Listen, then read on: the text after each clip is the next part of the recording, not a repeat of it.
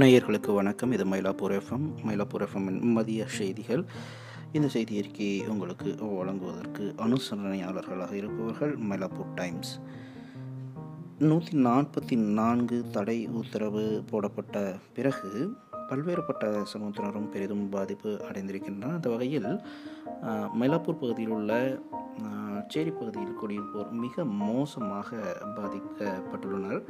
குறிப்பாக இந்த நூற்றி நாற்பத்தி நான்கு தடை உத்தரவுக்கு பிறகு இங்கிருக்குள்ள குடிசை வாசிகள் மிக மோசமாக பாதிக்கப்பட்டுள்ளனர். உணவு வாங்க பணம் இல்லாததால் டூமிங் குப்பத்தில் உள்ள சில குடும்பங்கள் ஒரு நாளைக்கு வெறும் காஃபியை மட்டுமே சாப்பிடுகிறார்கள்.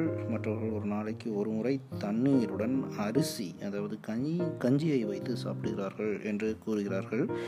டூமிங் குப்பத்தில் வசிக்கும் இயல் சிந்துமதி மற்றும் லைட் ஹவுஸ் அருகே உள்ள அந்த அம்மா உணவகத்தில்தான் அவர் தினமும் பணி புரிவதாகவும் தனது கணவர் மற்றும் மகனுடன் ஒரு சிறிய குடிசை வீட்டில் வசித்து வருவதாகவும் கூறும் சிந்துமதி என் கணவர் ஒரு ஓவியராக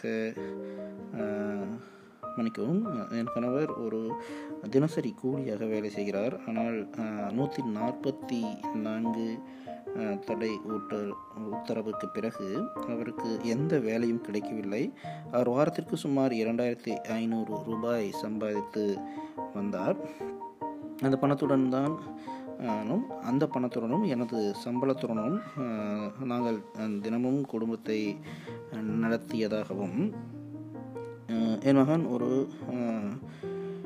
வயதானவர் வீட்டில் உதவியாளராக வேலை செய்கிறான். இருப்பினும் அவருக்கு இந்த மாதம் சம்பளம் கிடைக்கவில்லை என்றும் கூறுகிறார். இது போல இன்னும் அந்த பகுதியில் பலர் அதாவது வெவ்வேறு வீட்டு வேலைகள் செய்து வந்தவர்கள் தினசரி உணவிற்கு சிரமப்படுவதாக தெரிய வருகிறது. மேலும் அவர் கூறுகிறார்கள் நாங்கள் ஒவ்வொரு நாளும் கருப்பு காஃபி பிளாக் காஃபி மட்டுமே சாப்பிடுவதாகவும் நான் ஒரு உள்ளூர் காப்பி தூள் ரூபாய் ஒன்றுக்கு வாங்கி அதை வைத்துக்கொண்டு மூன்று நான்கு முறை குடிப்பதாகவும் அம்மா உணவகத்தில் வேலை செய்யும்போது ஒரு நாளைக்கு ஒரு வேளை சாப்பிடுவதாகவும் கூறுகிறார். எங்களுக்கு ரூபாய் ஆயிரம் வழங்குவதாக மாநில அரசு உறுதி அளித்திருந்தாலும் என் கணவர் மது வாங்குவதற்காக அதையெல்லாம் செலவிட்டு விடுவார் என்று நான் அஞ்சுகிறேன்.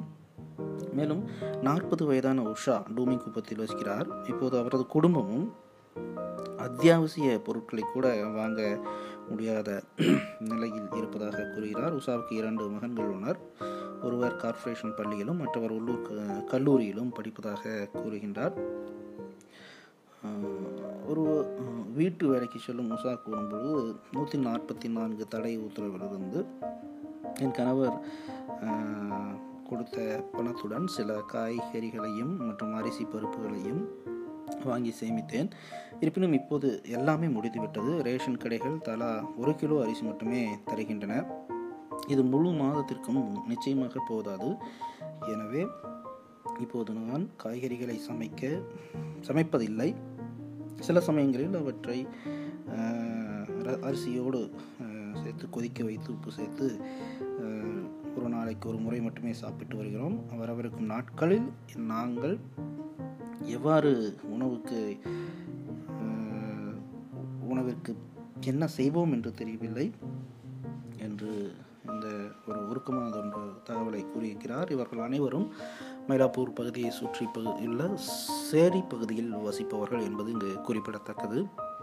இவர்களுக்கான உதவிகளை செய்ய யாரேனும் தயாராக இருந்தால் மயிலாப்பூர் டைம்ஸையோ அல்லது மயிலாப்பூர் எஃப்எம்ஐயோ தொடர்பு கொள்ளலாம். எங்கள் தொலைபேசி எண் ஒன்பது ஒன்று மூன்று ஆறு ஆறு பூஜ்ஜியம் எட்டு ஆறு. மீண்டும் அந்த எண் ஒன்பது ஒன்று மணிக்கும் ஒன்பது எட்டு நான்கு ஒன்று மூன்று ஆறு ஆறு பூஜ்ஜியம் எட்டு ஆறு. மீண்டும் இரவு செய்திகளில் சந்திப்போம். வணக்கம் நேயர்களே இது மயிலாப்பூர் எஃப்எம் செய்திகள் அனுசரணை மயிலாப்பூர் டைம்ஸ்.